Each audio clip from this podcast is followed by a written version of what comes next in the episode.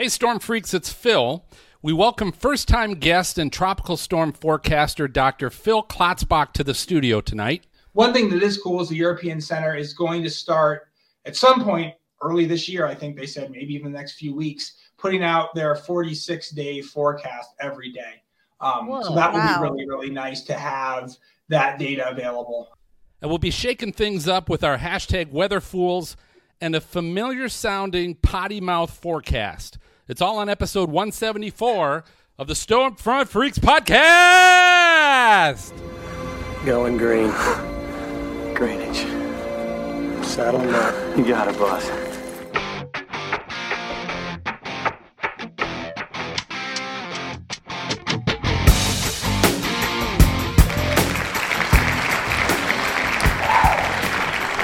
Hey, welcome to the most entertaining weather podcast. This is the award winning Stormfront Freaks podcast, and it's brought to you by the Drive Weather app. So, Drive Weather's interactive time slider, it updates the weather forecast along your route based on your departure time in real time. So, it tells you what the weather's going to be like 300 miles down the road when you're 300 miles down the road, which is pretty cool. So, have a safer trip by finding the best time to leave and avoid the bad weather. So add it to your phone at driveweatherapp.com or your app store. Hey, thanks to our Patreon teammates. We love you all. Uh, thanks for supporting the show. We got uh, new Patreon teammate uh, Jeremy Bauer, uh, who who did our top ten countdown episode that we just had. So Jeremy, welcome. Uh, and then we've got I'm I'm going to quick check.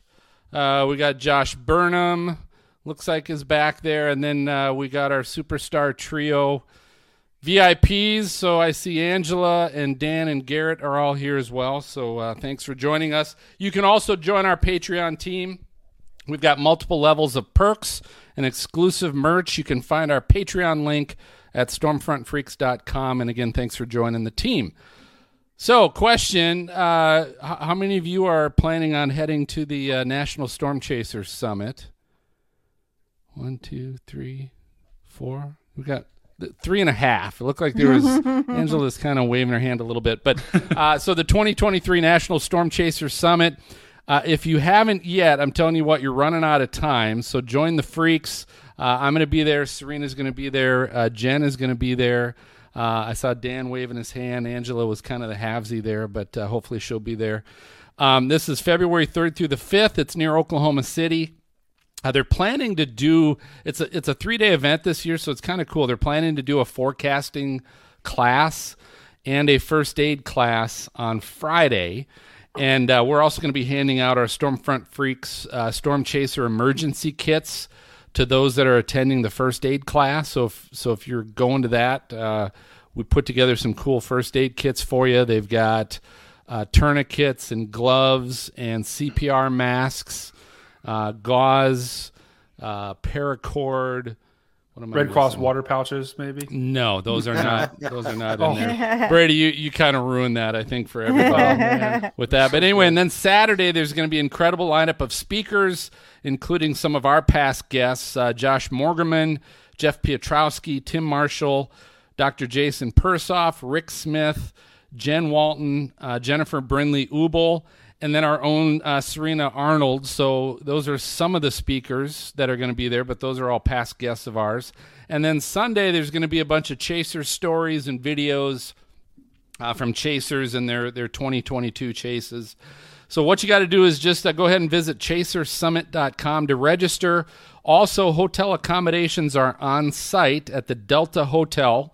This is all in Midwest City, um, suburb of Oklahoma City.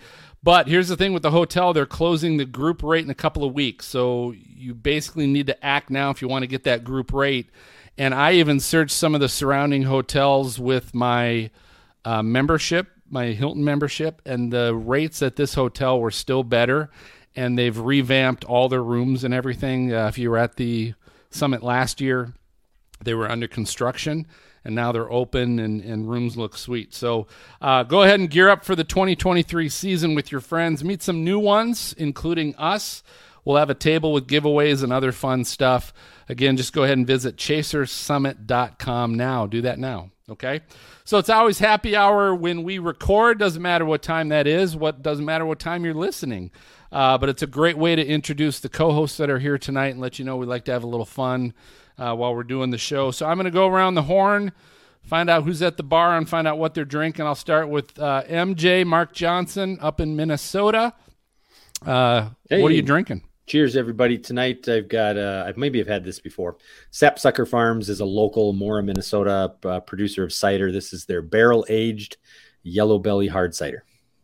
Wow. Nice. Fine local, drink local. That's right. That's good. All right, Dina Knightley, our meteorologist and weather producer at the Weather Channel. What are you drinking? I've got one of my decoy black cherry seltzers. I dig it. It's good. It's kind of Yummy. your new fave. It kind of is. I kind of go got to go back to my moonshine though Go pretty to- soon. we were talking about that a little earlier. Oh, I miss that. I like my moonshine. All right, Serena Arnold, former meteorologist at Mount Washington Observatory. Serena, what are you drinking? I've got a weather beer again tonight. This one's called First Drop. and it's got it's an American pale ale, but from Upper Pass, but it's got a cute little raindrop on it. Yeah, it does. that is cute. Serena, where do you keep finding these? I mean, it's I just know. like it's impressive. Uh, I spend a lot of time in beer stores. Yeah, I guess. It helps when you're Mrs. New Hampshire too. I mean, come on.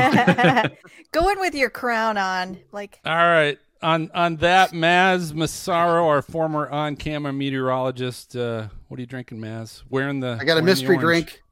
Mystery drink inside of my brand new Yeti. Ah. Thank you, Secret Santa Santa Brady. Easy for me to say, and uh, it's great. be- I Must be something good in there. The way you're talking, I love it. I love it. It's water. Uh huh. Oh, you could have said anything. I could have said anything. Yeah. Because we can't tell, right? All right, Brady Harris, our atmospheric science graduate. What are you drinking, Brady? You know, I, I took out one of you know one of uh, MJ's books, and I'm having some rum and coke here. There I don't think it's cat, or I don't think it's uh, Kraken, which he usually has. I, I don't even know what this is. I think this is like black strap. Like, I don't know if I'm gonna die after, if that's what the X means. What it but, is is empty. Jeez. uh, it, it- How much of yeah, that did yeah. you drink? No, I, well, I promise that this isn't just coke. There's a little bit of there's a little bit of something in there. A little bit. All right, that's good. We know who's here. Uh, Maz, I'm going to let you go ahead and introduce our guest. Awesome. Thank you. We have Dr. Phil Klotzbach, who's here today, the real Dr. Phil, just saying.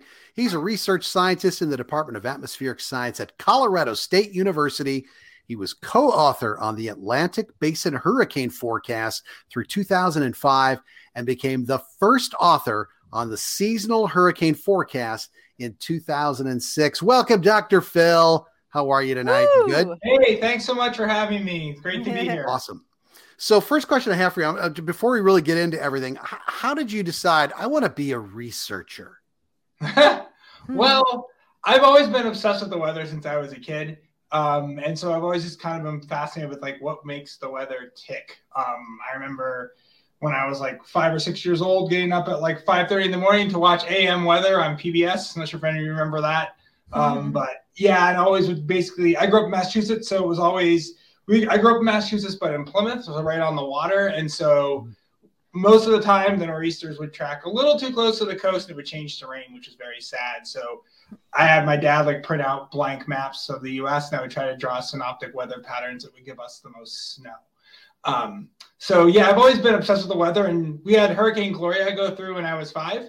And that really got me interested in hurricanes specifically and what makes them tick. And you know, I work with I had the great privilege of working with Dr. Bill Gray for about 15 years, and he just had this insatiable curiosity, wanting to know, you know, spent his entire life studying hurricanes and wanted to know what made why hurricanes behave the way they do, and still trying to figure it out. There's certainly uh it's it's a challenging thing because right because like the weather we get clues we have rough ideas but then things sometimes don't pan out the way that we expect. And so i think that's really kind of what research is right? So i do research but i also do forecasting. We do seasonal hurricane predictions every year at colorado state.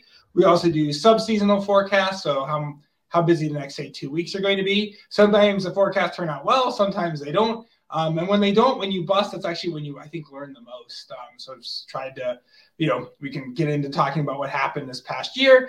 Um, and there's some things that worked out well, some things that didn't. So trying to kind of figure out why didn't things quite play out the way that we expected, and then trying to obviously take that into account so it's that in the future, when seasons like 2022 present themselves, we can have forecasts that are even better than what we had this past year. Do you do you have a favorite weather? Favorite type? favorite weather condition? Yeah, or type or storm, or I mean, is there one thing you're like, oh, that that's my favorite?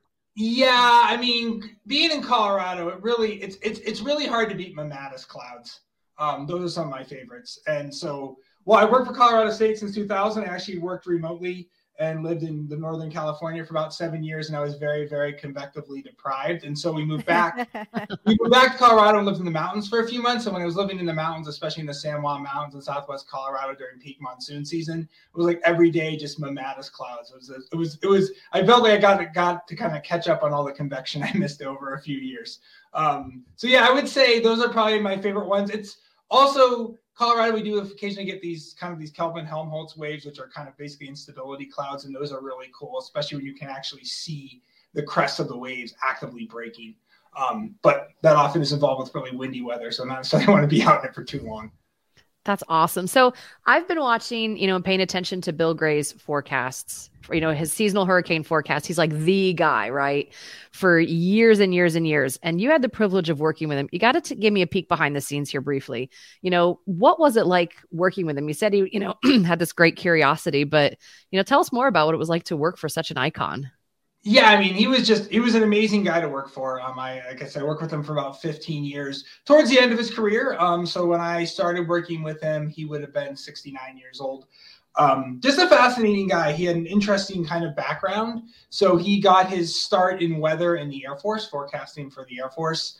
Um, and then he actually had his undergraduate degree in geography, and then got, which is also my undergraduate degree, so go geography, um, and then got his master's and PhD in atmospheric science um, from the University of Chicago, and then came out to Colorado State. Um, he just he. It's amazing what he did with the data that he had. Now, when we're so spoiled, we can go and get any. You can go online and be like, "Hey, what was the weather on whatever day?" And just you know, you can do all sorts of plots really, really easily. The data's all there. And back then, like he had, he had to basically know what he was looking for ahead of time because he basically he would have call people up and say, "Hey, send me data from this one particular weather station." I think that's really what um, I think his legacy is. Is he was very much an empiricist. He basically let the data kind of dictate where he was going to go. So he's he's kind of best known in the general public for his seasonal hurricane forecast, but I mean, he made fundamental contributions to tropical cyclone genesis, his parameters for why storms form where they do, um, why we don't say for example get very many storms say in the south atlantic ocean why we get them when, when we do where where we do. Those parameters haven't been tweaked very much since his initial paper published in 1968 um, he made fundamental contributions to even tropical just convection. So when we get thunderstorms why tropical convection tends to peak during the early morning hours. Um, and so in all these different areas so in addition to just the seasonal forecast just really a giant in the field and really also just an, a very interesting guy to work for. He just had a really good sense of humor just just a real character. And I think the thing with Bill Gray is every single person who met Bill Gray, even if they only met him once, has a story about him. Like he just kind of he would make some sort of comment that would give you kind of make you leave you scratching your head and laughing. So um, just a real a real character in addition to being a brilliant scientist. And he was kind of like my grandfather too. Um, gave a nice uh, toast at my wedding and stuff like that. So just really, really blessed I've had the chance to work with him for for as long as I did and try to kind of keep his legacy alive as long as we can. Um, there's a there's also so Dr. Gray had I believe about gosh 40 master's students, 20 PhD students, something like that, maybe even more. Um, so basically, anyone who's in the Bill Gray Research Project, we always try to meet up and get together whenever we get the opportunity. So it's it's still it's it's really neat to have had the chance to work with him. That's awesome.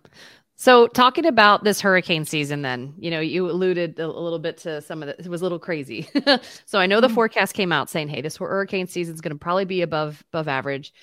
I feel like everything was tracking along really well and then August hit.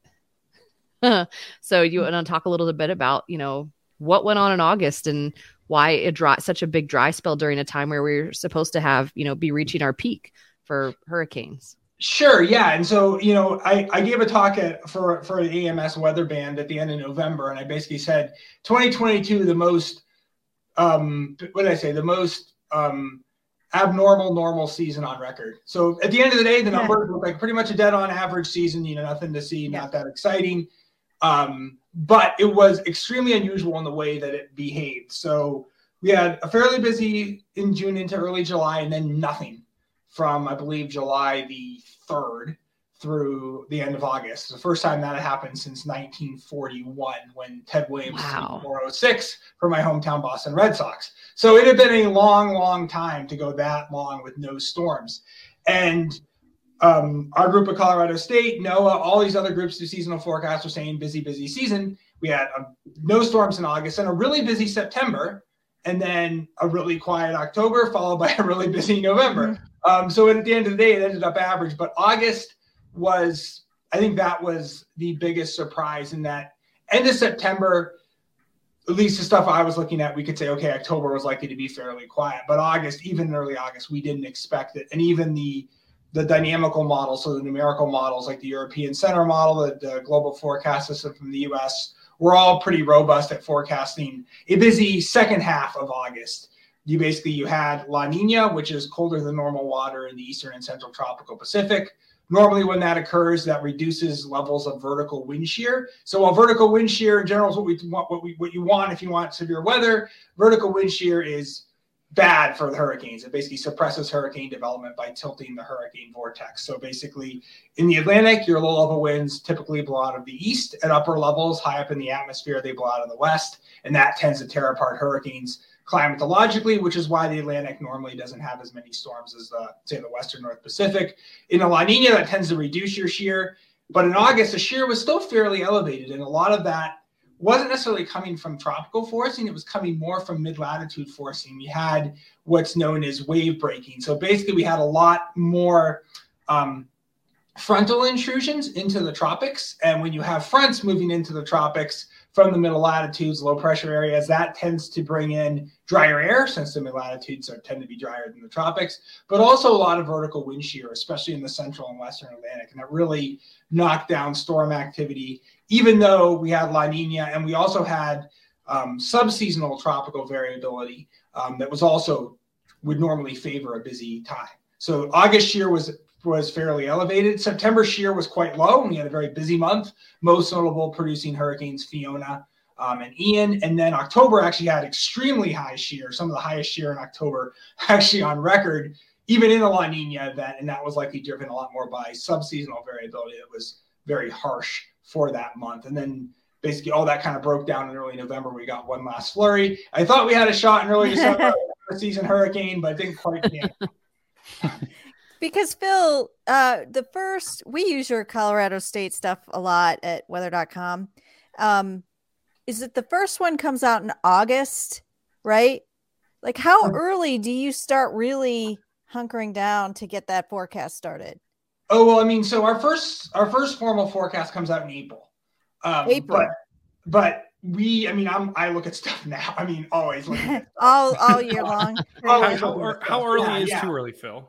No, it, I mean, we don't put out a forecast now, but we're certainly already looking at stuff. Yeah. Um, one of the big things that we're monitoring this time of year is is what's going on with El Nino. We've been in this really long, prolonged La Nina. Um, so this colder than normal water in the eastern and central tropical Pacific has tended to persist since um, early March, April time of 2020. Um, so we've had kind of this long, prolonged La Nina event, and there are indications that it may be weakening, but at least in the short term, the winds across the tropical Pacific look to be such that I would expect the La Nina to persist for at least the next um, maybe month, two months. Um, but normally, if you're going to get a change, it occurs during the spring, so March, April, May. Um, and a lot of the models are aggressive at cha- calling for a change, potentially even to El Nino. However, it is important to realize that these models have been aggressive at calling for El Nino for quite a while, and we still haven't seen one. And Um, I think this is what the third La Nina in a row. Correct. Yeah, we've had three years of La Nina in a row. We have not had a four year La Nina event. I think that would be really, really unlikely, but we could potentially have neutral conditions, which means neither La Nina nor El Nino. And then pretty much all bets are off. You can have a, a really quiet season, you can have an extremely busy season. um, some of the busiest seasons we've ever had have been in neutral years, but we've also had really quiet seasons in neutral years. So then it becomes a lot more what's going on in the Atlantic. Um, that really kind of dictates then how busy the, the 2023 season would be. But certainly already now we're, we're, we're kind of monitoring conditions, but we're also we also every year will probably we effectively tweak a lot of the models that we use, taking into account what we learned from prior years. So we'll certainly be doing some um, some work uh, for the 2023 season. We'll likely be for working on trying to, especially anticipate what happened in August. There's not we actually had a, a, a, PhD student in our research group, the research group that I work in, that spent um, got her PhD effectively looking at predictions of this and the drivers of it. And there wasn't a ton there on August through October, but I think if we maybe focus on August specifically, because that's tends to be when that wave breaking during the peak months of the season tends to be at its strongest. So we'll be looking at that um, over the next couple of months um, to try to better be able to um, anticipate that for future years. So, so Phil, so Phil, so Phil uh, oh, I was just gonna okay. say, Brady, didn't you ask Brady how early is too early to forecast? So, what is your yeah. forecast for 2023, Phil? Oh, I'm sorry. Yeah, how early is too early to forecast? Yeah, yes. so let's see. At this, at this lead time, I'd say four to 20, four to 30 storms, you know, uh, two, to, two to 16 hurricanes. No, no, I mean, right now, I mean, I would say right now, you know, it, it's really hard to say just because we really don't have a clue what's going to happen with El, El Nino at this point. You kind of want to see how things play out, even by April. So April, the forecast still is is is moderate. Um, there is some forecast skill there, but it's not great um, because El Nino, unfortunately, decides you normally to change during the spring, which is when we're trying to do these forecasts. So we're forecasting southern hemisphere. From that perspective, forecasting southern hemisphere cyclones is a lot easier than in the northern hemisphere. Um, you tend to get these transitions during the spring. Um, so we'll certainly be monitoring those conditions, but I also kind of want to see what plays out in the Atlantic, um, how how those sea surface temperatures ch- trend over the next couple of months. Um, so certainly we'll have a lot more to say with that. Um, Phil, what goes into what goes into forecasts? Like, like, so you talked about like La Nina, El Nino. What are some other factors that you're looking for? You know, maybe not now because a little too early, but like you know, you get it, you get into you know March, April, May. You're looking at some of these factors. What are you looking at outside of kind of El Nino and La Nina? Yeah, so a lot of the factors, and it's interesting too, if you look at where the predictors that we use are located, if you look, say, in March, April timeframe, those predictors may be fairly far afield from the Atlantic Ocean. And that's because we're looking more at basically what are known as teleconnections. So if you have wind pressure, sea surface temperature changes in one area, say during the spring, that will then alter the atmospheric circulation in such a way that by the time you get to the summer, it will then say change the water temperatures in the Atlantic. So if you look at our predictors in April, they tend to be fairly far spread a little farther out than what you look at, say, when we're doing our forecast in early August. So a lot of our efforts, even in March, April, is trying to get an idea of what the El Nino is going to do. So um, we have a statistical model that looks at um, sea surface temperatures in the tropical Pacific Ocean. So what they are currently, also what the pressure and wind patterns look like in the Pacific Ocean to kind of, tend to kind of force what might be happening with El Nino over the next few months.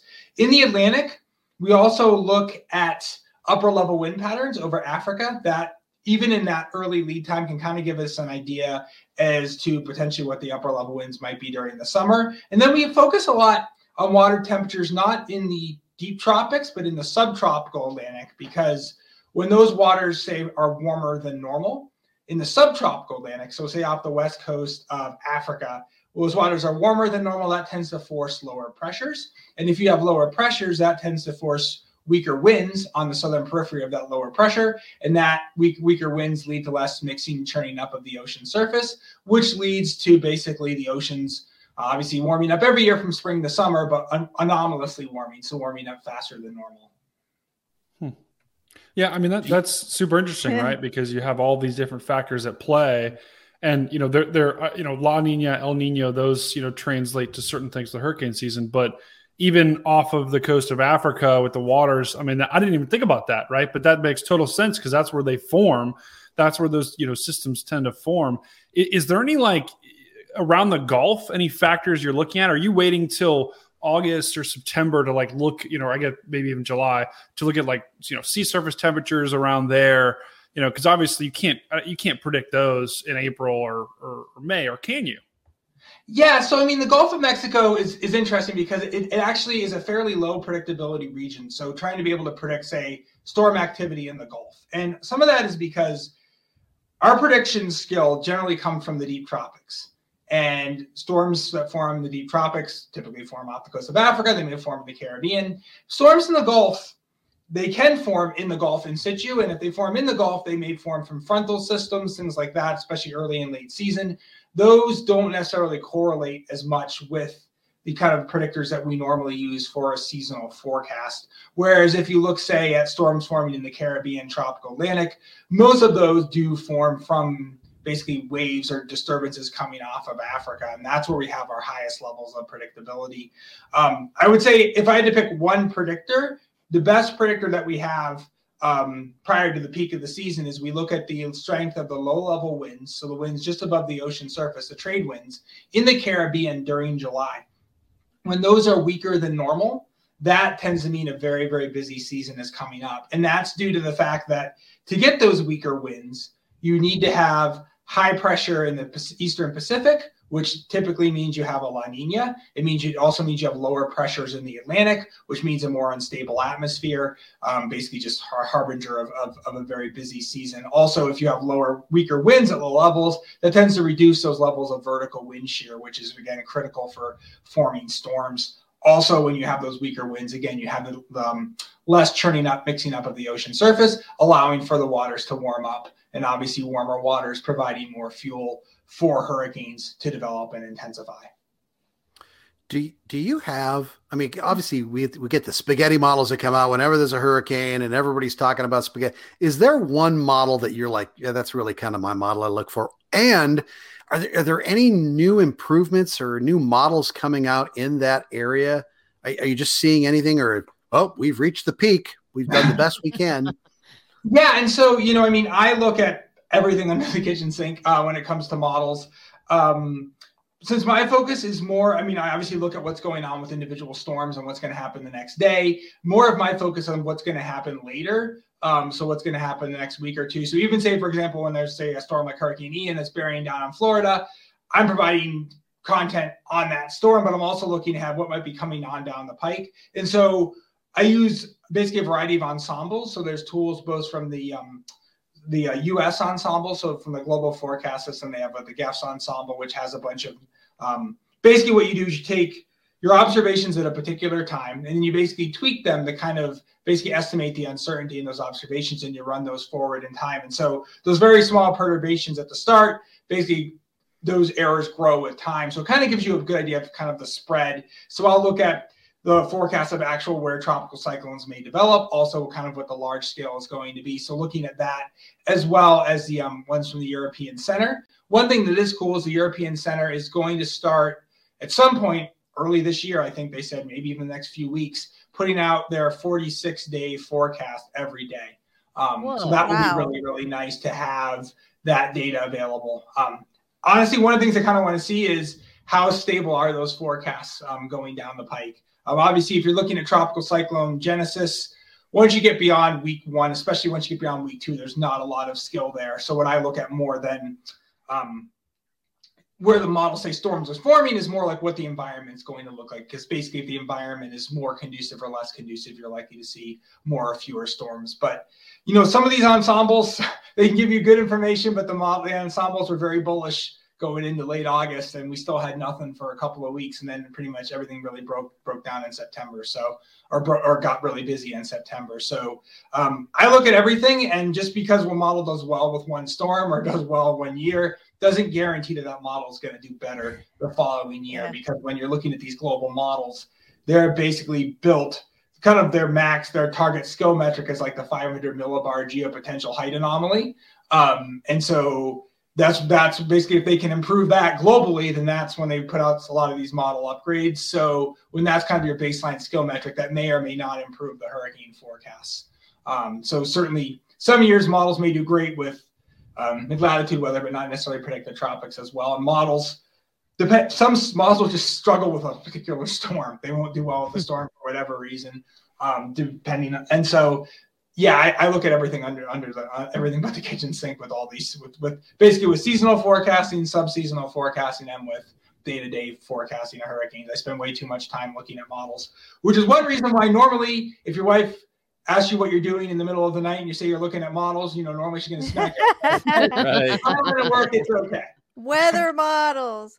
Phil, exactly. She knows the kind thing. of models I'm talking about. Yeah, she knows. Uh, but you did say one thing that caught my attention. You were saying um, you were looking at pressures off Africa really early in the season when we usually don't get a lot of stuff forming off Africa till later in the season. So that just caught my attention and you know why are you look why are you looking at that so intensely yeah so we're actually not even looking um i'd say like right off the coast of africa where the storms come off we're looking even higher we're looking higher latitudes so say like 25 to 35 40 degrees north and it's basically what happens is if, if, if you have basically a weaker subtropical high pressure system so a weaker azores high what that does during the spring is when you have that weaker high pressure, basically that reduces your pressure gradient. So you get weaker low level winds blowing across the tropical Atlantic. And that means effectively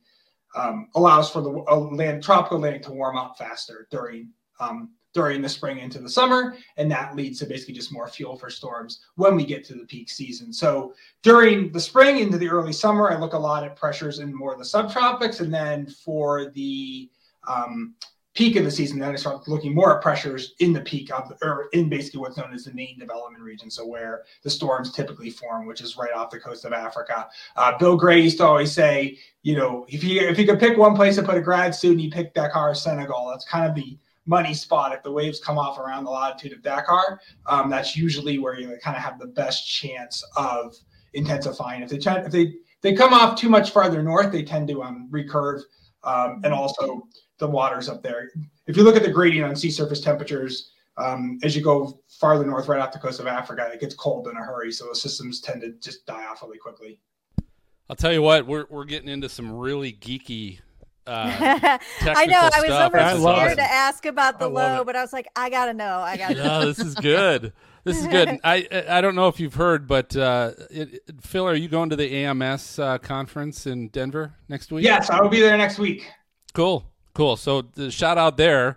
But if you haven't heard, uh, the AMS is is shouting out to all the weather enthusiasts because they now uh, have an organization called the AMS Weather Band. Uh, it's basically uh, a part of the AMS. Um, these members have been at the forefront of weather, water, and climate research for 100 years. So you talk about geeky, fun weather stuff, right? You'll go behind the scenes with the 10,000 plus scientists broadcasters, educators, and researchers of the AMS, like Dr. Klotzbach.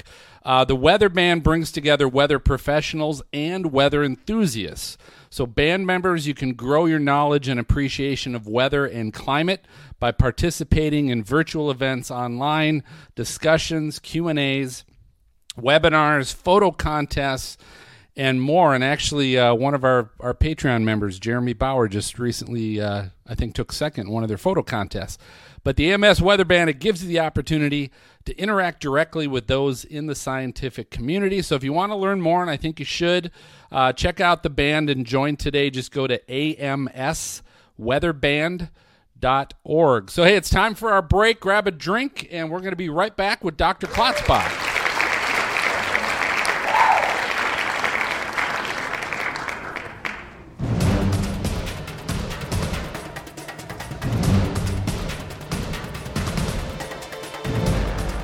Time for this edition of Stormfront Freaks podcast, Storm Chaser Safety Tip. Join retired Fire Battalion Chief Randy Denzer, EMA Director Eddie Aldring, and Police Officer Eric Fox as we discuss some of the most common Storm Chaser safety pitfalls to avoid.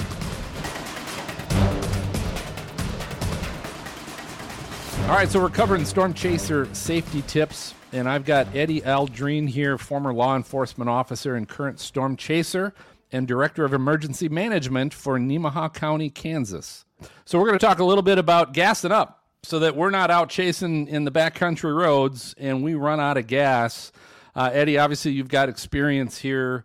What would be your advice as to when would be the best times to gas up and fill up on a, a chase day?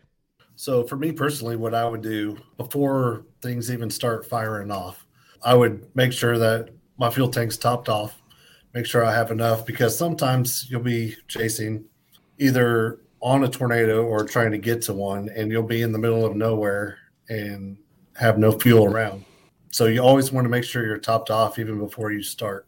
Another thing that I like to do, I pre-plan my trip, and I Eric and Randy might uh, know this too or do this too, but knowing what my options are if I need gas in a hurry. You don't want to be caught out in the middle of a field on empty uh, with a tornado bearing down on you. Uh, that's obviously a safety issue, and uh, that not only puts yourself in danger, but also puts uh, people that can or that will have to come in and save you, like first responders and things like that, if something were to happen to you. So um, it's not only helping yourself, but also helping uh, others that might have to get you out of a bad situation. All right, so let's talk about if you do happen to run out of gas and you are out in the country, uh, what are some of the best and safest ways to get help? So what what I would do before this is a little embarrassing, but I have been in that situation before, uh, which is how I learned. But a lot of places find farmhouses around. A lot of a lot of those places will have uh, shelters either detached from their house or in their basements of their house that you could go to. And they normally will have people there. That'd be a certain way. Or if a tornado is bearing down on you, then find a culvert that you can jump into.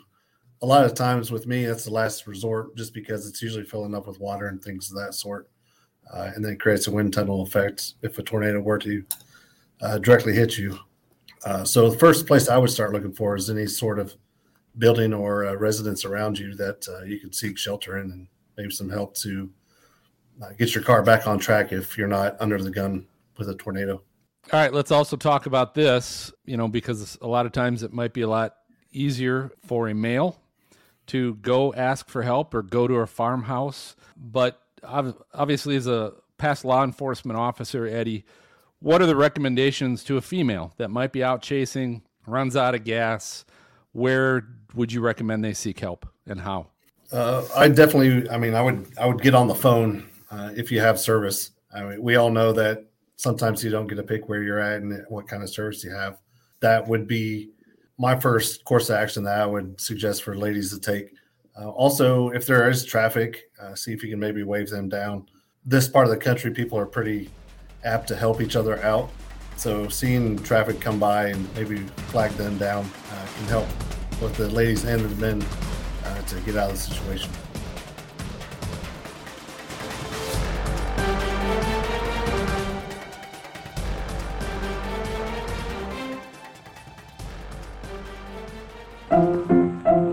Let's all go to the lobby. Let's all go to the lobby. Let's all go to the lobby to get ourselves a treat. Delicious things to eat. The popcorn can't be beat. The sparkling drinks are just dandy. The chocolate bars and the candy. So let's all go to the lobby to get ourselves a treat. Let's all go to the lobby to get ourselves a treat.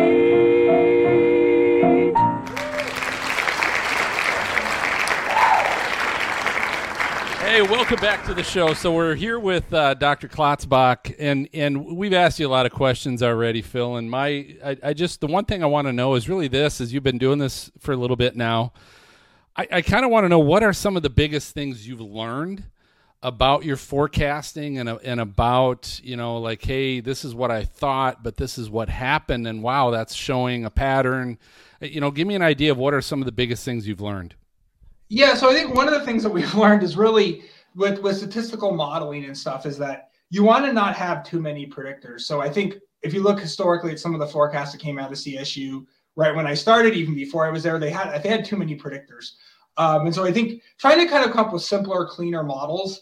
But one of the things I think has been really neat that we've learned is that, you know, um, it was one of the things Dr. Gray was like, he was really impressed when you actually started seeing this is that these climate models now have skill at being able to forecast kind of large scale weather conditions months into the future. And the nice thing is they have like 20 or 30 years of basically what they call hindcast. So basically how well those models would have worked in past years to be able to do that. And I think that's just something that's really revolutionary that we haven't had in the past. So I think that's really something um, that's been really cool to adopt. Um, I've certainly had, you know, kicking around this business for 23 years now. Like forecasting the weather is a great way. Forecasting weather and climate is a great way to keep yourself humble. Um, uh, kind of like when you have a cat, you know, like you go away for two weeks and your cat looks up at you and you know goes right back to cleaning its butt or whatever it was doing before. Like, Phil, I know what you're saying. I know what you're saying. Yeah, big cat guy. But anyway, you know, cats keep you humble, right? Because they don't really necessarily particularly care if you're there or gone for two weeks. Um, but forecasting the weather is good at keeping you humble. Certainly, our biggest bust that I was a part of was 2013, and that really did, I think, emphasize the impacts of the middle latitudes and how those can really significantly gum up the works, so to speak, for what sh- quote unquote should have been a busier hurricane season. Um, so we really have tried to work on that, and I think, you know, we still underestimated its influence in 2022, but I think we were better than we would have been had we not had the 2013 bust. Um, but yeah, I mean, I think all in all, you know, these seasonal forecasts, you know, it, it, it's a it's a really fascinating exercise every year to really try to better understand what makes, again, kind of going back to what I said at the start, what kind of makes the atmosphere and ocean tick. Um, and yeah, forecasting the weather, and certainly when you're out in the mountains trying to forecast mountain weather, will really, really keep you humble too. Well, that's the sound. Uh, it is time, uh, Phil, for our lightning round. So this is our game show of flashy and brilliant questions uh, that we always get to play with our guests. And and tonight we're Brady, you're going to like this one too. Not only will Dr. Klotzbach like this, but uh, we're gonna we're bringing back a variation of a tropical favorite. Uh, the tropical favorite is out is a game we play called Hurricane or Supermodel. Yes. Where Oh, where yeah. we give you a name and you have to tell me was this a name of a, a certain hurricane or is it the name of a famous supermodel? So the the one we're going to play tonight because we just got done with the uh, World Cup. I don't know if, if Phil if you're a soccer fan or not uh, or football fan, however you want to say that is fine by me. But um, so the game we're going to play tonight is Hurricane or World Cup player. Probably safer than models with his wife in the other room. Yeah, well, that could be. That could be. So, so here's what I'm going to do. I'm going to give you a name, and you have to tell me: is this the name of one of the Argentinian players uh, that won the World Cup, or is this the name of a retired Hurricane? Got it. Okay. Right. So I'm I'm thinking you should rock this. I'll give it a I'm go. What I'm This- thinking, but This, this so could go really well or be very embarrassing, Phil. No pressure. no pressure. so here we go. So the first name, uh, and you just got to tell me: is it a hurricane, meaning it's a retired hurricane, or it. is it a World Cup player? All right. Got the it. first name is Julian. Julian Julian. has not been retired, so it must be an Argentinian player. That is correct. Uh, Julian Alvarez uh, is a forward for the team. All right, the next one. Uh, and uh, forgive me because I'm going to just mess these names up big time. Emi. Emi. How is that spelled? E M I. Oh, that's got to that's uh got to be an Argentinian player. That's correct. Emi Martinez, uh, goalkeeper. All right, next one, Dorian. Oh, Dorian's a hurricane. Bingo, 2019, uh, Yeah, retired. well, I, I could I could swear the, the the striker was Dorian, right? You Could know? be. yeah, I was gonna say, are there any ones that are both? It wasn't. No, there, there is no Dorian on the team. All right, Felix. Felix was was, was retired. Yeah, extra bonus points if you remember the year. 2007. You got it. Oh my God, he's on it. Oh, Yep, wow. good. All right, so the next one uh, can be pronounced Angel, Angel, Angel. Argentinian player. Yeah, his last name is Di Maria. I can't pronounce his first name correctly, but Oh, okay. uh, he's a uh, mi- midfielder. All right, uh, next one Caesar, soccer player or Hurricane? Uh, that would be a soccer player. Oh. Uh, 1996. That came over from the Eastern North Pacific, I believe. Oh, was that Pacific? Yeah. All right. Oh, what are we doing? wins on That's a all right. Technicality. I gotta take. I gotta take. Well, I won't look at it because I don't see the other retired names. Okay, we got to get him on Jeopardy. He's got to get on Jeopardy. That's I'm true. just saying. All right, so that that could be. So that could be. Maybe it was. Maybe they combined both Pacific and Atlantic you know, on the. Caesar may have gotten retired for stuff it did in the Central America. I'd have to go back and look. All right, so it- that's. T- I'm gonna give it. Give it to you anyway. You got no, it. no, no, no! All right. Don't give it to me. Okay. Well, someone look it up. Who, who's look it up on your computer? Look up Oh my God, uh, all right, I'll look- retired see if I hurricane can find it. I thought we weren't See if- allowed to do that. That's See if cheating. 19 What's a well it's for you guys it's okay. Phil's playing the game.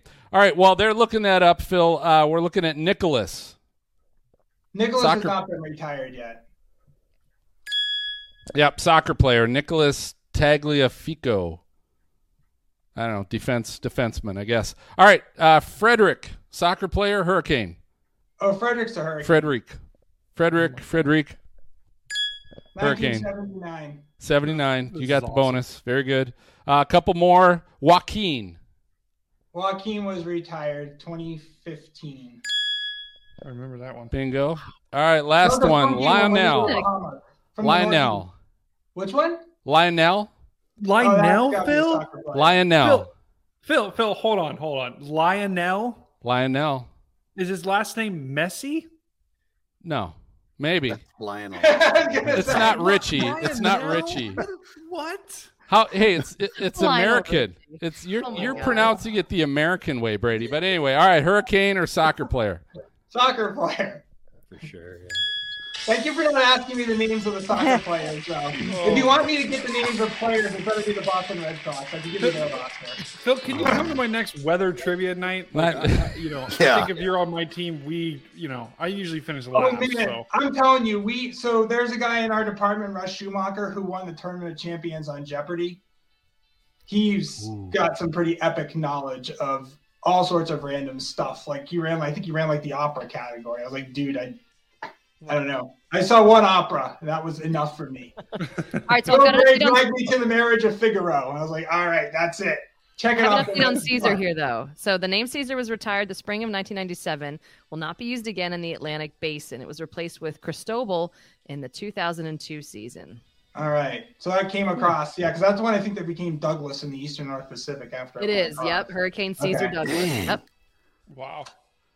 I Well, you won in my book. Uh, something new. Yeah, that, that was a big winner. so uh, anyway, great job, Phil. You were awesome at that. So uh, tell our listeners how they can follow you and find your stuff and, and really find your uh, forecasts when those come out. Yeah, so um, our fork. So basically, if you want to find stuff on me, I'm really easily Google Googleable because, as best I know, I'm the only Phil Klotzbach in the world. Um, there's not a lot of Klotzbachs even in Germany, so there's not many of us. So if you ever What, is, meet a what does it mean? Does What Klotzbach mean anything? it means like stumbling brook.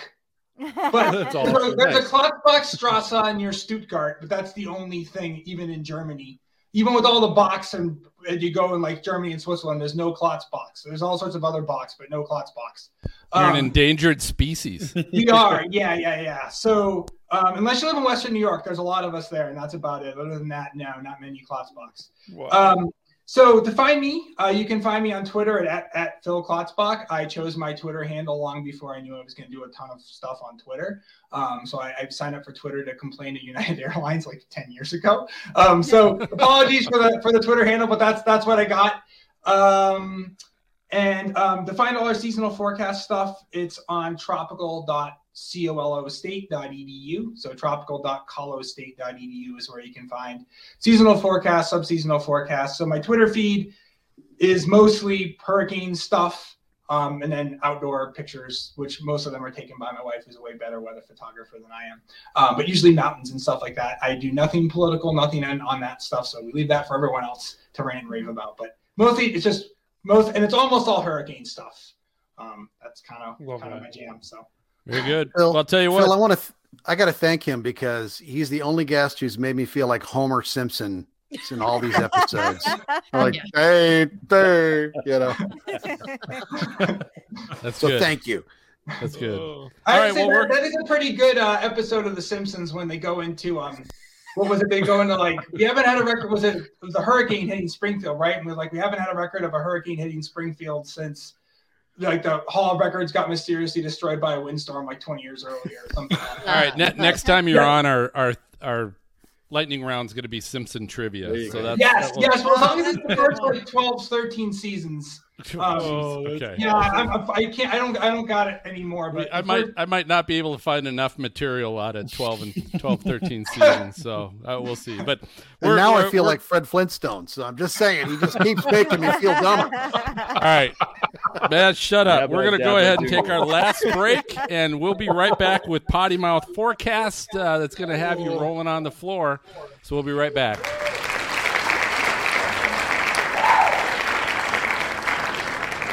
I'm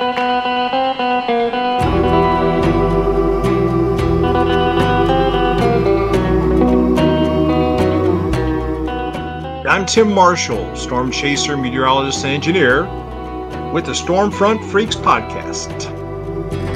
Let's take a drive under the moon. Let's take a drive under the somber sky. Let's take a drive under the moon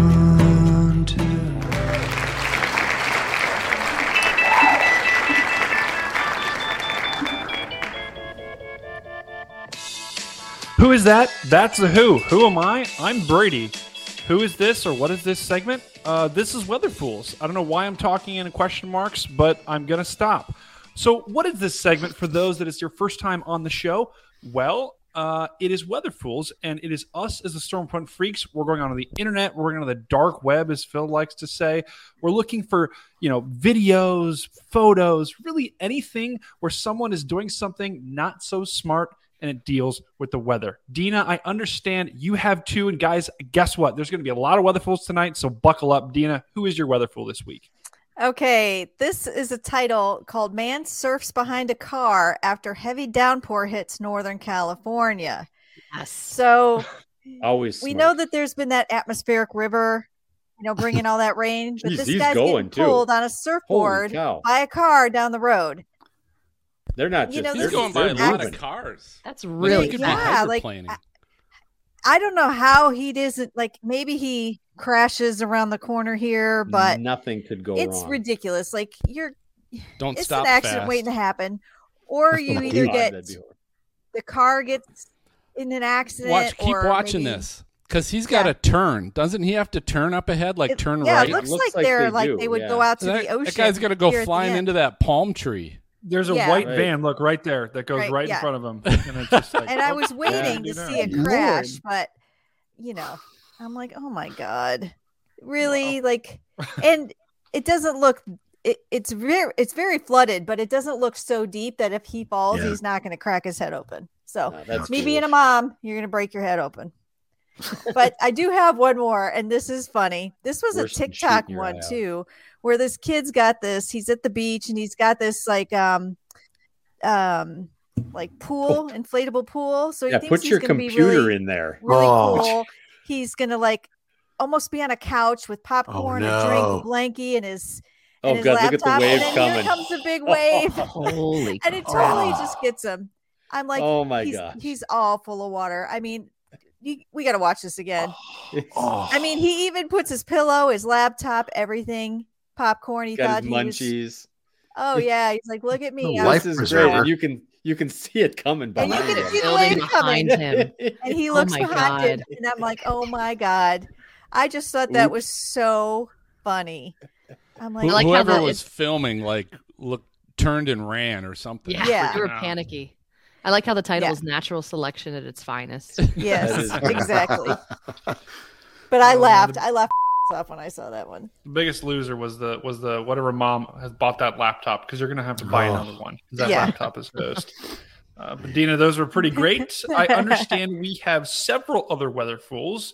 It's been a busy couple of weeks here. Apparently, Serena, who are your weather fools this week? Yeah, I've got a few. We're going to focus it on Northern California here still um, with all the flooding that's taking place there. So here's just a video of Highway 101, which, if you don't know, and San It's Francisco, yeah, it's like the main highway. And it is, I mean, it's up, you know, it's up touching the bottom of They the look cars. like they're on a boat. That's not a highway. Yeah, no, it's just this massive highway. It's multiple lanes, and you see it's just completely underwater, but people are still driving through it there. i think i saw a shark. Yeah. And then here's He's not in his lane either. I noticed that. Oh no, certainly not. And then we've got another one here where once again driving through lots of flooded Lord. water and you can see Why? debris and stuff. Look at this tree. And There's look a at how high that is. and look how fast he goes. Now it's not as fast as Dina's video. I thought this one was a quick one until I saw Dina's, but you, you can see debris in the water. You see trees ahead of him, and he's just hauling butt, spraying Yes. He's water got a wake. everywhere. Oh my god, yeah. So that's a weather fool. So the last one isn't on, a video, but this one I I really like because the mayor of San Francisco accused the National Weather Service office, the Bay Area office, of not warning them in advance of these powerful storms that are coming. There's these atmospheric rivers and this bomb cyclone on Wednesday that you know has has affected the area. Um, and they were like, they didn't tell us this was going to be happening, and they came back and were like, "Excuse me, we were there ten days before your planning meeting on the 28th and said that this was going to be happening, and it was. I love it. I loved it because I'm- the weather always oh, takes the that's awesome. excuses in so many places with government and aviation and all that. Weather Service stood up and said, "Wrong, we told you," and I love it. We'll it. be here So- long after you're uh, gone there, buddy. Exactly. so, so the mayor That's of San one. Francisco is today's weather fool for Way me. to It's go, San stretching Francisco and diagonals. WS. You got to give Bitter. them a Dina's kind of bitter. I mean, oh, Well, all you got I to go. mean, they, people always try to bl- like cast blame, and these guys have been on it. That Yep. we've been watching that forecast a long time. Yep. No, I mean, it, even in day after tomorrow, it happened, right? You remember when they were predicting, and they're just like, "No, Yeah, right, no, you stupid right. weather guy, get out of here, you big nerd." It's the You know, neutrinos. Yeah, come on. Well, Serena, those were pretty great. Uh, I'm going to get to Phil because I understand Phil is an overachiever tonight. Phil, do you have six weather fools? I've got a few. I've got a few. I'll get through them quick. So the first one, uh, this was in Florida, Madeira Beach, and this person on their balcony. Obviously, you can see on the still that uh, storm coming through, very low visibility because of the rain. Uh, but as I play this, Oh god. Oh my! a little bit of a lightning Oh. strike, uh, Wow. rather close. Wow. Like that I, was I almost feel like I'm getting a was- shock. You can feel it. Yeah. wow. That's the alcohol. Yeah, so that that Yeah, that was a that was a close one. All right, the next one, uh, this was in Seattle recently, and this hill, uh, this hill, the residential hill, apparently was pretty slick. So I'm going to play this. Oh, Ooh. oh, Oh, God, that person, that Looks like it. person, Jesus. Oh my yeah, God. so this car is trying to make it down the hill and really has no oh, hope of no. steering Oh, or good stopping. it comes. Oh. Wham, wham. There it goes. Bumper Or cars. going anywhere. game. Oh my god. Oh. Bumper cars. Oh my god. Taking out some trash cans. And meanwhile, there Oh, was there a guy there up at the And top of the lots trying of to other walk down the sidewalk. Yeah. That didn't work out well. So there's a lot going on here. So as we play it again, yet notice the guy that's trying to walk but is slipping that almost gets hit initially. And, then and he he's like again. falling down because he can't stay on the hill on the sidewalk. Boom, This guy boom. bumps Wow. the Amazon hit truck. Everything on the way He's just down. The picking up Amazon speed truck was down. parked. Did you guys realize that Amazon Oh, truck yeah. was parked? Yep. And now there it it's comes. now it hit the white van was parked, so they're all moving down the hill. oh, Holy cow. That's like dominoes. Wow. That's Yeah. crazy. Yeah. Mm. Good. All right, next one. So we've had a couple turnaround, don't drown. This is British Columbia here recently in an underpass, and it's just completely the underpass is cl- uh, completely submerged. These vehicles are up past their headlights, Oh my god! going through this water. And I'm wondering, what are these people like? He's looking at his GPS, right? Well, it says to go this way. Like this is the way I'm Right. supposed to. You know, Oh my god. it's Wow. the idiocy of of following the GPS and not realizing that you're going to stall. This is not okay. No. All right, then let's go up to Buffalo.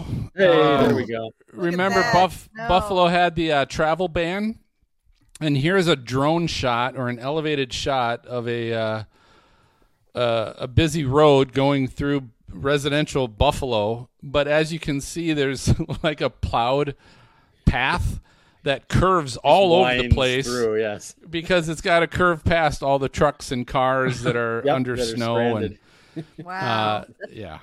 Quite the zigzag. That's awesome. So that It travel is. ban was, was didn't work so well. Um, the next one I'm going to share with you is rather recent. Uh, it's a storm chaser that was Oh, live streaming, and uh, I'm going to play this. And so this was their live stream of their storm chase, and and I don't really know. I don't. I don't think it's known yet. What, whose fault? What's going on? Other than the fact that as he's driving, you'll start to see some brake lights up ahead, which kind of kind of tells you that hey, we probably start slowing down a little bit, or something's going on up ahead in front of you. Even though the visibility's tough because it's raining out, but unfortunately, Oh. there's a are. car. Oh. So there are the brake lights. Oh yeah, start stop. Oh my god. Oh, and there's a God. car oh, oh, good. dead Lord. stop right in front of him in the lane, Oof. and he You hit know, it. I, Phil, I think I did see this, and I think he messaged on Twitter that he admitted it was his fault. and He said he was sorry, but people were like really all over him about this. Yeah, there there's there are just a lot of two sides. The, the one thing I, I saw the tweet from him, and maybe there's another one, but the tweet that I saw was that that, that the individual that was stopped in the middle of the highway, um, had said that yeah he was at fault. He had stopped. It sounded like maybe he might have been drinking. I don't know, but supposedly he said fled the scene after the accident. Ouch. Yeah, but I've seen right. other stuff too. So I I I don't know maybe who's at fault, who's not at fault. But I do have one more to share with you, and this this one's got to come with a little audio, um, because this this you have to to really hear to understand. But so this was in Iowa during a blizzard uh, in Waterloo, and this news station uh, needed to go to their sports guy to do some broadcasting uh, on site uh, from the blizzard. So Deep we'll- on the bench. Awesome. This This, was was great. awesome. Uh, again, uh, the same way I felt about eight Oop, can't hear that, can you? Yeah, we can. Yeah, we can. Yeah, we can. Okay. minutes ago when you asked me that same question, right? I normally do sports. Uh, everything is canceled here for the next couple of days. So, what better time to ask the sports guy to come in about five hours normally, I mean, uh, earlier speaks the than he truth, would normally right? wake up, go stand out in the wind and the snow and the cold, and tell other people not to do the same. I didn't even realize that there was a 3:30 also in the morning. Uh, until today, it's absolutely uh, fantastic, Ryan. You know, I, I'm used to these evening shows that are only 30 minutes long, and generally on those shows, I'm inside. So uh, this is a really long show. He Tune in is for the the next best. couple hours to I watch love me this guy. progressively get crankier and crankier. How do I get that uh, Storm Chaser 7 duty? I, I feel like Clint got the uh, better end of that deal. You know, that thing's heated. Um, the outdoors currently is not heated. Well, I'll tell you what, Ryan, I've, I've got good news and, and I've got bad news. The, the good news is that I can still feel my face right now. The bad news is I kind of wish I couldn't. Can I go back to my regular job? I, I'm pretty sure, Ryan, that you guys added an extra hour to this show just because somebody likes torturing me. Because compared to two and a half hours ago, it is just getting colder and colder. Live in Waterloo for the last time this morning. Thankfully, I'm Mark Woodley, News 7 KWWL. He sounds like Mark, his how you face feeling So yeah, so how, He's how many pe- how many people are actually right? That's what they're actually thinking while they're out there doing this stuff. Exactly. Oh yeah. That's that's He went brilliant. viral. That's really he was good. fabulous. God, I That's- love Now that. they're going to want him to do it just because he was so funny. I love that. Right. Yeah. Well, uh, I think we have. So I've got actually two weather fools this week, uh, and we'll quickly hit those, and then we'll get to our next segment here. So the first weather fool, I don't know if you guys saw this, but this this was actually uh, about the same time frame as you know the Buffalo um, you know snowstorm that Phil showed, um, but this was tweeted out by the West Seneca Police Department, um, and and, Oh, and this was you know I even saw this on Twitter. And I, there was part of me that was thinking this was real. I know, like now looking at it, right? Like it's like there's no way.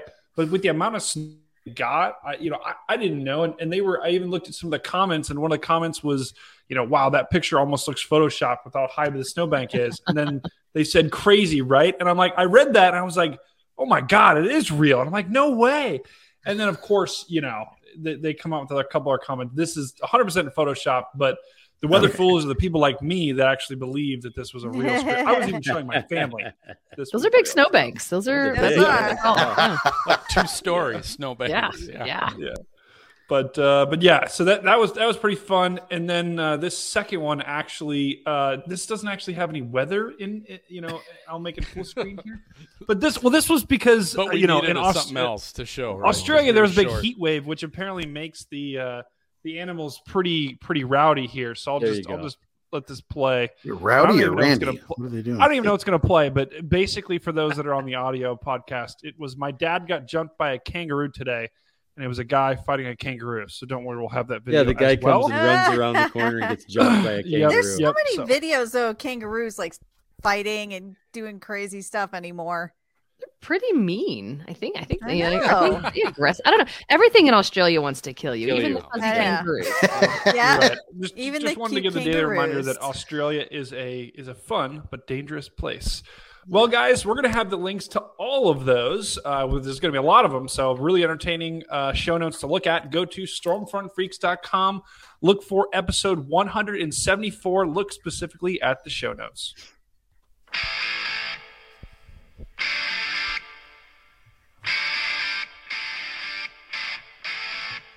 All right. I got to love that song. But this is part of the Potty Mouth Forecast. So we search the dark web, we find audio clips of, you know, inappropriate material that might not have gotten heard by the public. You know, maybe somebody didn't turn their mic off or, you know, had a little problem in the bathroom, didn't turn their mic off. Maz is smiling because I have a feeling he probably did this. So, Been there, you know, done that. Yeah. Sometimes you say things and you forgot you have a hot mic. So, Phil, what do you got? So you, I think you all are going to like this one tonight. So our, our lovely Serena Arnold. Uh, wait. Wait, wait, wait. Has uh, I, I found this? So Serena Arnold, if you if you don't know, and you should know if you're a listener to the uh, to the show, but she's written a book called The Weather Story, a children's book, great book, and she actually for us recently sent me a reading of this children's book that we made available as a bonus episode. So you you can find that on our podcast feed. Um, but it's great because she actually reads the story, but then she adds some additional weather knowledge after each of these pages. Well, I don't know if she realized this, but she accidentally sent me a couple files. And the first one I listened to, my guesses was probably the first one she recorded and then forgot that wait this is a children's book and uh, the audience maybe should be a little different and so i'm like wow we, we gotta we gotta play this. Now i have edited every the words out like the bad words that she used i've edited out but i did want to share this with you. it's a it's a clip of the reading. And then I'm going to share the whole reading with our patreon members. They're going to get the whole thing but this is a clip so you guys might like this Let's dive in and talk a little bit about the weather story.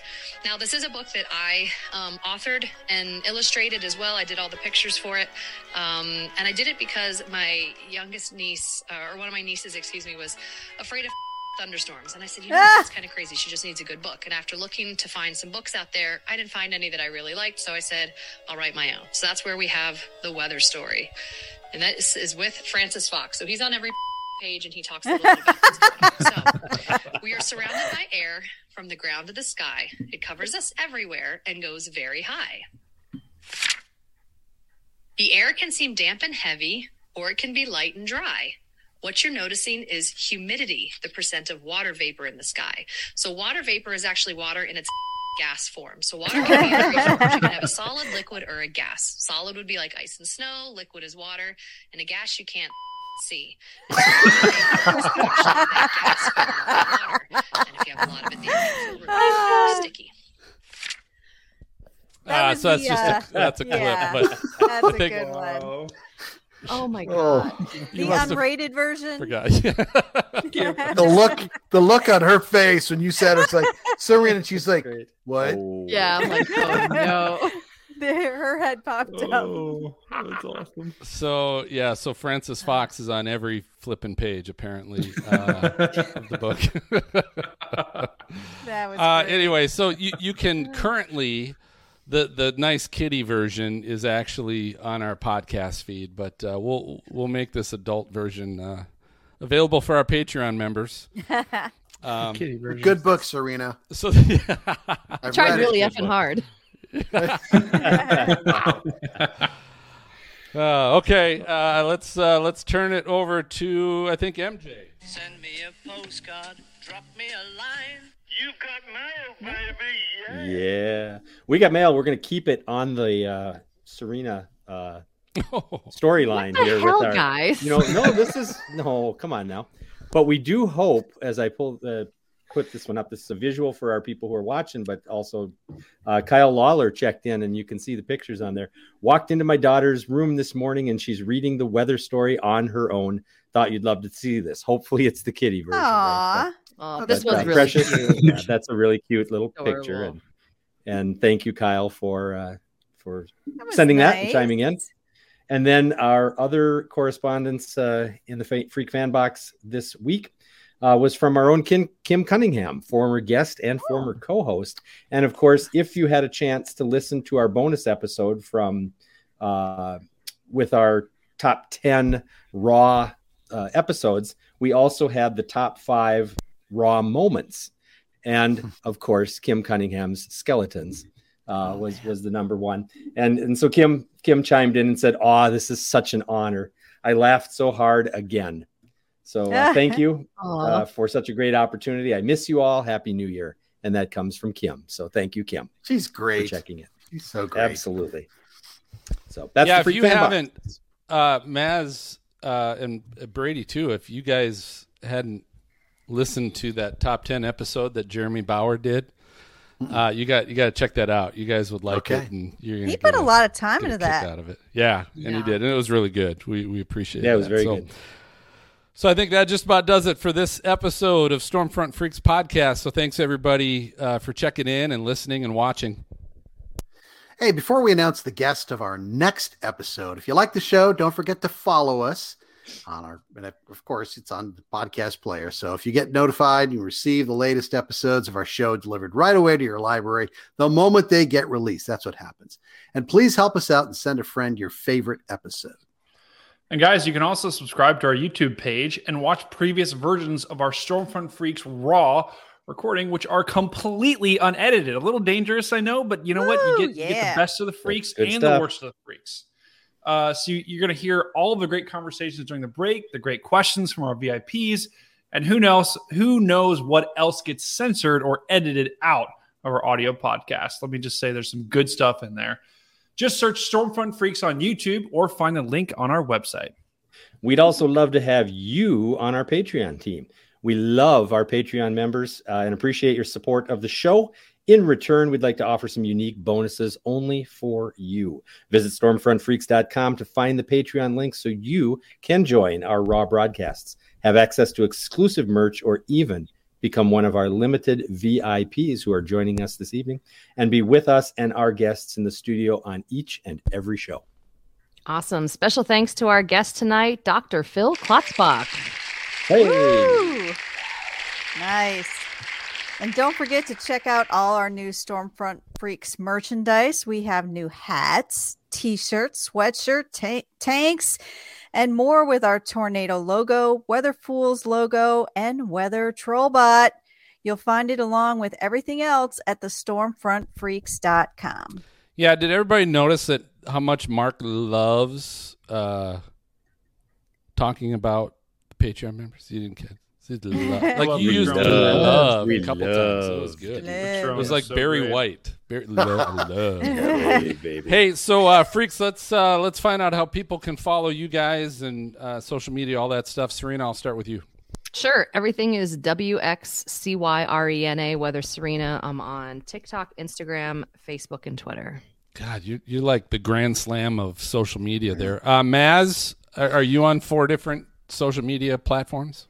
If you drink twice and hold up Twitter, then you get four in there somehow. But yeah, so it's uh, at uh, money. I almost forgot money storm, the number four and you, the letter U.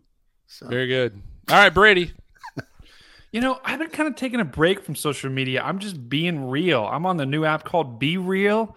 Uh, search for, I think it's Bradley something. I don't even know. So just Great. Can't wait. real to- people know where to find me on Be Real. So I'll see you there. I've never even heard of it. Oh, it's great. It, it essentially you get prompted randomly once throughout the day to take a photo, and you got to Oh, take yeah, it within yeah, two minutes. So you can't, you know, there's no going in the mirror. There's no nothing. You're you're just So taking it where you're, you're on at. the toilet, Yep. Yep. Tonight was doing the you're on the toilet, so you got to take a picture. took a nice took a nice rule? picture of the freaks, and Okay. uh, I don't is. think my eyes were closed. So that's good. But that's be real. You're being, being real. real. It's so, and you don't, you Alright. can't tell from that photo like what your Twitter or what your Be Real uh, account name is. Uh, You're like Maz. Wait. Oh yeah, But it's Ma- Bradley That's sixty nine. I don't know why I did that, but Bradley sixty nine. That I'm not. They didn't believing say Brady Harris one. was taken, so I had to take. I don't know. I just came up with something random. There's an Yeah, infinite random. number of numbers. I just I'm gonna let that one so- go. Sixty-eight was taken. Find me Think of a number. Real. I panicked. See. Sixty-eight was taken. Yeah, so it was just next I in line. All right, real at the mo- all M- right, I'll let it go. MJ. I do all my Barry White impressions on Twitter at Mark Stormpod M A R C. Perfect. All right, Dina. I just can't stop. I, right, I'll, s- I won't say it. I'm Lady Pilot 70 on Twitter and Dina OSU on Instagram. All right, you 70 can, was uh, taken. You can find Well, me on I'll try to Twitter. 69, but I'm, you know. I'm tweeting at Stormfront Freak. oh my god. All right. So hey, on the next episode, we return live on January 19th, not 69th, to talk about storm chaser safety and emergency disaster response. And we're going to be doing that with EMT Colin Belducci and SpaceX crew surgeon Keith Brandt. So Patreon members can join our raw video recording live and the edit- edited audio podcast will be available to everyone else the following weekend. Very good. So for Serena and Maz, Brady, MJ, Dina, we still have uh, Angela and and uh, where did Dan go? Dan's gone, but but Garrett's still here. Yeah, he probably did give up on us. But uh, I'm going to go ahead and signal the all clear. We'll catch you guys next time. Good night, everybody. Thank you for listening to the Stormfront Freaks podcast. Find our bi weekly show on Apple Podcasts, Google Play, Spotify, iHeartRadio, or your favorite podcast app. And watch our live and recorded shows on YouTube. For show notes, additional information about this episode, as well as past and upcoming shows, videos, photos, merchandise, and more, visit our website at stormfrontfreaks.com. While you are there, check out our live interactive storm chaser radar provided by our friends at zoomradar.com. If you would like to contact us with questions or make comments about the show, shoot us an email to questions at stormfrontfreaks.com or follow us on Twitter or Facebook. Search Stormfront Freaks. We'd love to hear from you. Join us next time and tell a friend about the Stormfront Freaks podcast.